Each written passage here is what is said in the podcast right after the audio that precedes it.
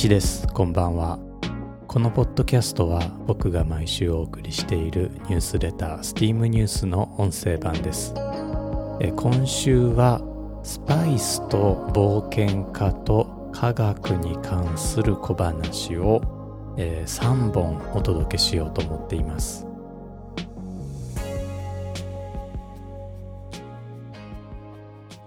ひとつめは胡椒。お肉との相性が抜群なスパイスですね、えー、かつては同じ重さの金と同価値とまで言われたスパイスなんですが、さすがにこれはちょっと大げさだったようです。えー、ふたつめはあ唐辛子。あの辛いお料理に必ず入っているスパイスですよね。えー、こちらはある勘違いからレッドペッパー、すなわち赤い胡椒と呼ばれるようになりました。えー、そして最後みっつめが、えー、ふたつなんですが、クローブとナツメグ。えー、ハンバーグに使ったり、まあ、単品で生薬として使われたりもしています。このスパイスほど歴史を大きく動かした植物はありません。例えば、えー、ニューヨークのマンハッタン島はこのスパイスのために島ごと売り払われました。では早速胡椒のお話から始めていきたいと思います。えー、胡椒と冒険家バスコダガマとピペリンという化学物質のお話です。胡椒はインド原産のスパイスです。胡椒は紀元前からヨーロッパで大変に珍重されました。ヨーロッパでは胡椒が育ちませんから、当初は陸路をわざわざ運搬していたようです。中世に至るまでインド産の胡椒は主に現イラクのバグダッドを通り、現イスタンブールを経てベネチアまで運ばれていました。じゅうにせいき頃までのヨーロッパでは胡椒いちポンド、まあ、約ごひゃくグラムに奴隷ひとりぶんの値段がついていたそうです。まあ、なぜそこまで胡椒が重要だったのかについて多くの教科書が指摘するのが肉の保存という理由です。冷蔵庫のない時代、胡椒の持つ抗菌、防腐、防虫作用が肉の保存に決定的に重要だったのではないかという説ですね。しかし僕はこの説を強く疑っています。いやもう断言しますけれども、お肉に胡椒をまぶしてもお肉長持ちしません。ではなぜ当時の人々が胡椒を追い求めたのか。えー、ヨーロッパではじゅうにせいきに入るまでのおよそせんごひゃくねん以上、胡椒がまあ超貴重品だったわけなんですけれども、これはなぜか。えー、著書ですね、スパイス、爆薬、医薬品、世界史を変えたじゅうななの化学物質を書いたペニー・ルクーターとジェイ・バーレさん、このお二人なんですが、このお二人が推測しています。要は腐りかけの肉の味をごまかすためで、胡椒は腐りかけの肉の味をごまかすために使われたんじゃないかと。まあそりゃそうですよね。えー、胡椒をまぶしたからといってお肉がまあ長持ちするわけではないけれども、非常に強い、えー、香りを持つスパイスですから、まあ、腐りかけをごまかすことはできたんじゃないかということです。また当時一般的だった肉の保存方法である塩漬けによって、まあ、お肉の内部まで、えー、塩味が強い塩味がついてしまったのも、あの胡椒をまぶすことによって和らげる効果というのが、まあ、期待できたのかもしれません。ヨーロッパではじゅうななせいき頃まで胡椒以外に味付けに用いられる食材がブドウ酒、まあ、ワインですね、それからお酢、えー、柑橘果汁、まあ、それにえー、胡椒と同じくインドから運ばれた生姜、サフランといったところだったんですね。古代ギリシャ、古代ローマではガルムという、まあ、現代の言葉で言えば魚醤が頻繁に使われていたんですが、まあ、これはあのローマ帝国滅亡と同時に、えー、失われてしまったので、まあ、あまり調味料という意味では種類がそんなに多くなかったので、スパイスというのがまあよく求められた、珍重されたということになろうかと思います。このガルムが失われた理由はわからないんですが、まあ、日本でも煎り酒という調味料が途絶えているので、まあ、調味料が途絶えるということは歴史上あることなのかなと思っていただければ結構かと思います。おそらくなんですが、この時代のヨーロッパ人のスパイスへの渇望、これはですね、日本人の想像以上のものではなかったでしょうか。日本にも山椒であるとかわさびのような独自のスパイスはあったんですが、ヨーロッパにおけるスパイスは日本におけるお味噌のようなものだったのではないかというのがまあ僕の説です。胡椒はつる性植物の実で、えー、収穫時期や加工方法によって何種類かに分けられます。黒胡椒が一番有名な胡椒で、えー、熟す前の緑色の実を乾燥させたものです。この緑色のままの実は青胡椒と言います。青胡椒は英語ではグリーンペッパーと言いますが、英語のグリーンペッパーは同時にピーマンとかシシトウの意味も持つので、ちょっとややこしいことになってます。青胡椒は日持ちしないため、タイ料理のようにまあ生で使ってしまうか、フリーズドライなので長期保存できるように加工したり、まあ、現在ではされています。胡椒は完熟させると赤色になります。これを赤胡椒と呼んで、南アメリカの料理なんかではよく使われています。英語ではあこの赤胡椒を直訳するとレッドペッパーになるんですけれども、レッドペッパーが別の意味、あの辛い方ですね、唐辛子の意味で使われているので、赤胡椒のことをピンクペッパーと呼びます。このピンクペッパー、赤胡椒の表面の皮を取り除いたものが白胡椒です。この胡椒をインドからヨーロッパまで直接船で運べるように航路を見つけたのがポルトガルの冒険家バスコ・ダ・ガマです。彼はせんよんひゃくきゅうじゅうななねん、えー、よんそうの船団を率いてリスボンを立ちました。えー、バスコ・ダ・ガマの船団は大西洋を南下し、アフリカ大陸の南端でまあ一旦よん艘揃って、えー、再び今度は北上していくわけですね。沿岸沿いに現在のケニアまで進みます。えー、そこから一気にインド洋を横断して、えー、現在のコーリコード、まあ、カリカットですね、えー、に到着します。ケニアからインドへの航路はバスコ・ダ・ガマが発見したわけではなく、現地のケニアの貿易商たちには知られていたそうなんですね。まあ、とはいえヨーロッパから船だけでインドまで到達したのはバスコ・ダ・ガマが最初でした。このインド航路の発見のおかげでポルトガルは胡椒の取引をほぼ独占できました。それどころかインドからさらに東へと船足を伸ばして、ポルトガル海上帝国と呼ばれる世界の支配体制を手に入れます。ポルトガル海上帝国の東の果ては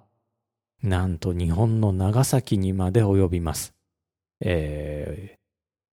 ー、戦国時代を生きた大村住忠という大名なんですけども、熱心なキリシタン大名でせんごひゃくはちじゅうねんに長崎をポルトガルのイエズス海に寄進しています。まあ、つまり長崎は一時的にその期間ポルトガル領だったわけですね。さて、えー、胡椒の辛み成分はピペリンという化学物質です。ニュースレターの方ではこのピペリンの化学構造という図をですね、えー、掲載しています。この図の意味はまあ分からなくても全然大丈夫なんですが、後で、えー、こちらもまたニュースレターに掲載している唐辛子の辛み成分の価格構造と比較してもらいたくて掲載をしています。ところで胡椒とは漢字で書くと胡と椒に分かれますね。椒の方は山椒の椒であるように香辛料の意味です。では項は何かというと、これは中国から見て辺境の地ということになります。えー、中華思想では東西南北それぞれに、えー、悪口があってですね、中国から見て、えー、胡椒の産地にあたる西というのは本来西周という、まあ、あ西方面の悪口があったんですが、まあ、胡椒貿易の経由地である中央アジア、まあ、バグダッドのあたりですね、こちらを胡と呼んだために、えー、スパイスの名前も胡椒になりました。南の悪口は南蛮、えー、東の悪口は東夷なんですが、東夷は、えー、と漢字はそのままで日本語では東恵比寿というふうに呼びます。南蛮はあの日本語 の, あのチキン南蛮であったりとか、えーまあ、昔だったら南蛮貿易であるとか南蛮人であるとかというふうな使い方がされていたわけですね。東夷の方、まあ、あるいは東恵比寿の方はあの征夷大将軍の夷の文字に、ね、名前が残っています。胡椒は日本には奈良時代中国の唐を経由してもたらされたようです。おそらく中国での呼び方、胡椒がそのまま日本に伝わったものと考えられます。ヨーロッパ人が胡椒を強く求めたことはお聞きの通りです。そして、えー、胡椒は、まあ、莫大な利益を生んだわけですね。陸上ルートを独占していたベネチア商人は巨万の富を築きましたし、海上ルートを抑えていたポルトガルもそれに続きました。東回りの航路をポルトガルに抑えられていたスペインは、えー、西回りの航路を求めます。バスコダガマの航海に先立つせんよんひゃくきゅうじゅうにねん、イタリア生まれの冒険家クリストフォロ・コロンボ、まあ、通称クリストファー・コロンブスですね、えー、彼はさん艘の船団を率いて、えー、スペインの港を立ちました。コロンブスは地球は丸いから西へ向かって船を進めればいずれインドに着くはずだと信じていました。ただし希望的観測からだったのか、あるいは船団を工面するためのホラだったのか、地球のサイズをかなり小さく見積もりました。例えばコロンブスはスペインのカナリア諸島と日本までの距離をにせんよんひゃくかいりと見積もっていますが、実際にはいちまんろっぴゃくかいりあります。コロンブスにとって幸運だったことは、大西洋と太平洋の間にアメリカ大陸が横たわっていたことです。彼はその大陸をインドだと思って、えー、先住民をインディアンと呼んだのはご存知の通りです。せんよんひゃくきゅうじゅうにねんの航海は大陸にまでは達せず、現在のキューバで引き返しています。せんよんひゃくきゅうじゅうはちねんのさんどめの航海でついに現在のベネズエラに上陸し、オノリコ川というまあ大きな川、淡水の流れる川ですね、これを目の前にして、ここはどうもインドや東アジアではない違う大陸だということに気づいたようなんですが、まあ、最後まで認めることはなかったようです。この発見された地域、当初は一応東アジアの半島ということにされてコロンビアというふうに呼ばれていました。しかしせんごひゃくさんねんにイタリアの冒険家兼地理学者アメリゴ・ベスプッチが新世界という論文を書いて、このコロンビアが未知の大陸であると発表したこと、またあのコロンブスが新大陸、まあ、アメリカでですね虐殺を繰り返していたことが、まあ、この頃本国にバレて、まあ、評判が大変悪かったことなどから、新大陸はアメリカと呼ばれるようになりました。アメリカ大陸の東に位置する島々に西インド諸島という名前がついたのは、もちろんコロンブスのせいです。彼はせんよんひゃくきゅうじゅうさんねんのにどめの航海でハイチに到達し、そこで見つけた赤いスパイスをインドの胡椒、すなわちペッパーの一種だと思って持ち帰りました。これが唐辛子です。唐辛子をレッドペッパー、つまり赤い胡椒と呼んでしまったために、本来の赤い胡椒、まあ、熟れた胡椒のことをピンクペッパーと呼ばざるを得なくなったのはこれが理由です。唐辛子は当時のヨーロッパではあまり受け入れられなかったのですが、インドやアジアにわたって爆発的に普及しました。コロンブスが唐辛子を持ち帰ってからごじゅうねんも経たないうちでした。せんよんひゃくきゅうじゅうにねんを境に起こった広範囲な文化の交換と置き換えは、えー、歴史家アルフレッド・クロスビーによってコロンブス交換と呼ばれています。コロンブス交換によって、えー、致命的な感染症が両大陸で交換されたことは有名ですが、食文化もまた交換されました。例えば、えー、アルコール類、えー、これはヨーロッパからアメリカに主に原住民を酔わせる目的で持ち込まれました。ところで唐辛子の辛み成分はカプサイシンと言います。ニュースレターでは先ほどのピペリンとカプサイシンの構造式を両方並べて改めて掲載しています。どことなく似ているんですね。共通部分があります。この共通部分が人間にホッとな感覚を与えます。ホッとというのは、まあ、辛いと熱いの両方の意味ですね、えー、ただしこのホッとの感覚、生理的には痛いが正しい表現だそうです。ピペリンとカプサイシンの共通部分は人間に痛みを引き起こします。というわけで、えー、コロンブスが唐辛子を胡椒の一種だと考えたのは、まあ間違いではないということになろうかと思います。ところで、えー、唐辛子の唐はもちろん中国の王朝の唐ですよね。というわけで、えー、この唐辛子が唐から伝わったからしなのかというと、実はそうではありません、えー、日本に唐辛子が伝わったのはおそらくせんごひゃくよんじゅうにねん、ポルトガルの宣教師によって、えー、です。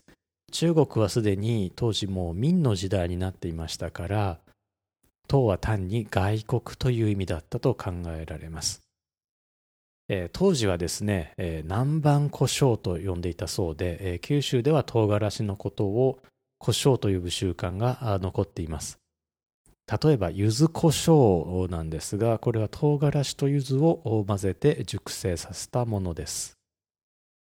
さて、えー、再び話が変わります。じゅうろくせいき初頭、東の海を制したポルトガル人が、あ現在のインドネシアにあるモルッカ諸島、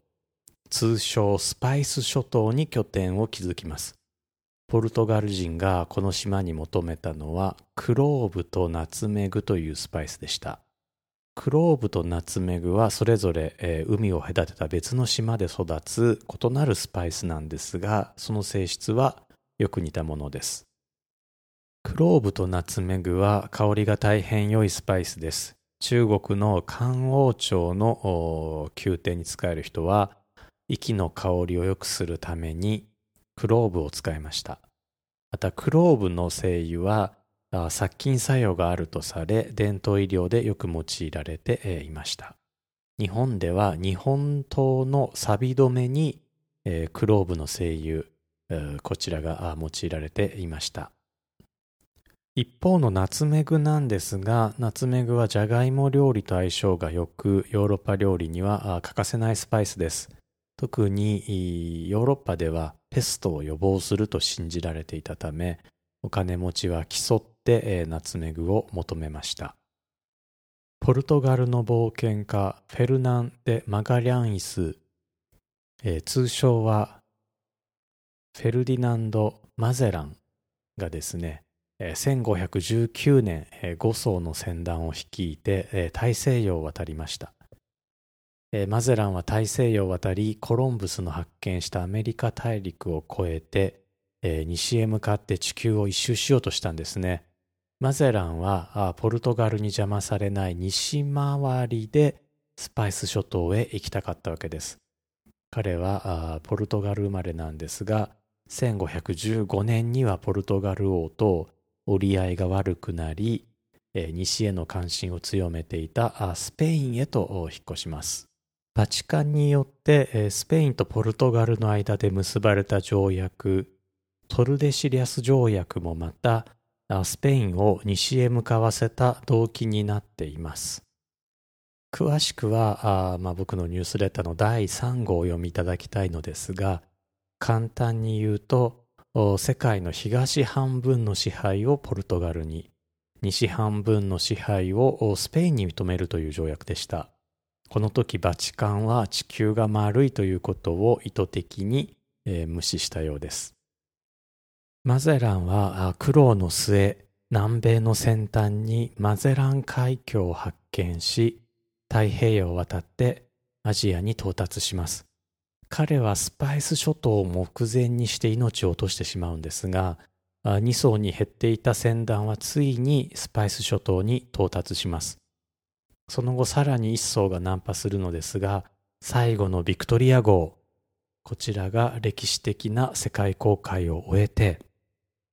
にじゅうろくトンのスパイスとともにスペインに帰りました。クローブとナツメグが莫大な利益をもたらすことを知ったオランダとイギリスは、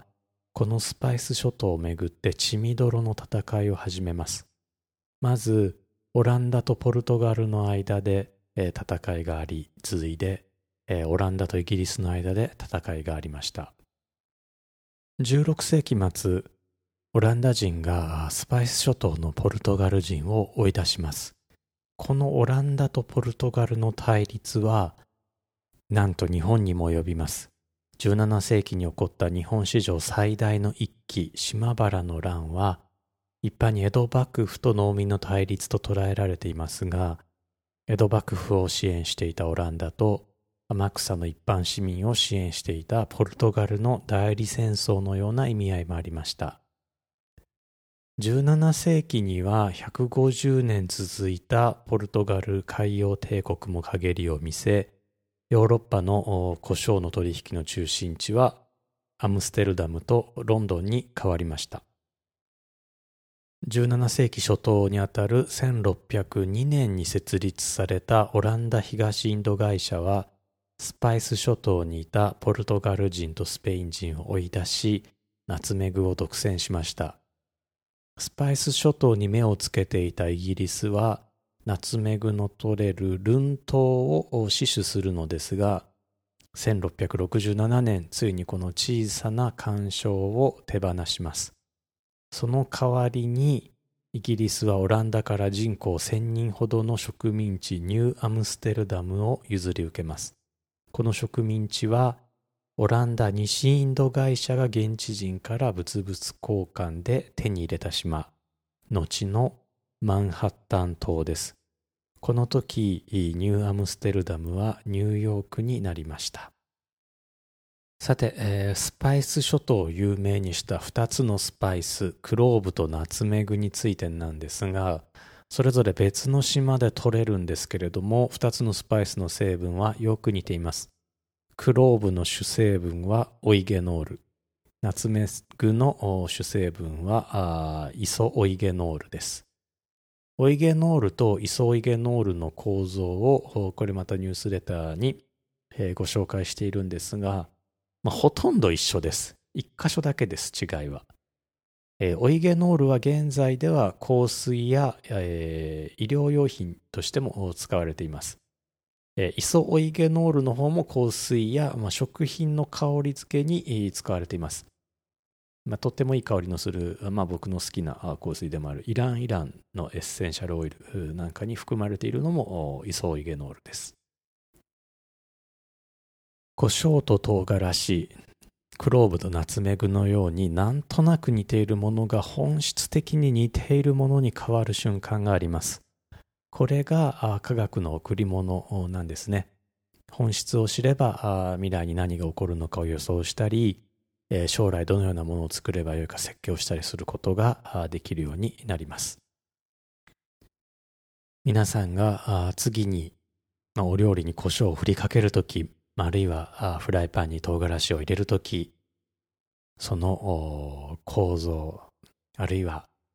海を冒険した人々のことを思い出してもらえるとあ嬉しいなと僕は思います。え今日も最後まで聞いてくださってありがとうございました。ニュースレターの方ではあのおすすめの書籍であるとかおすすめのテッドトークなんかもご紹介しています。よろしかったらあの概要欄にリンクを貼っていますので、えー、ご登録いただければと思います。ではまた次回お目にかかりましょう。いちでした。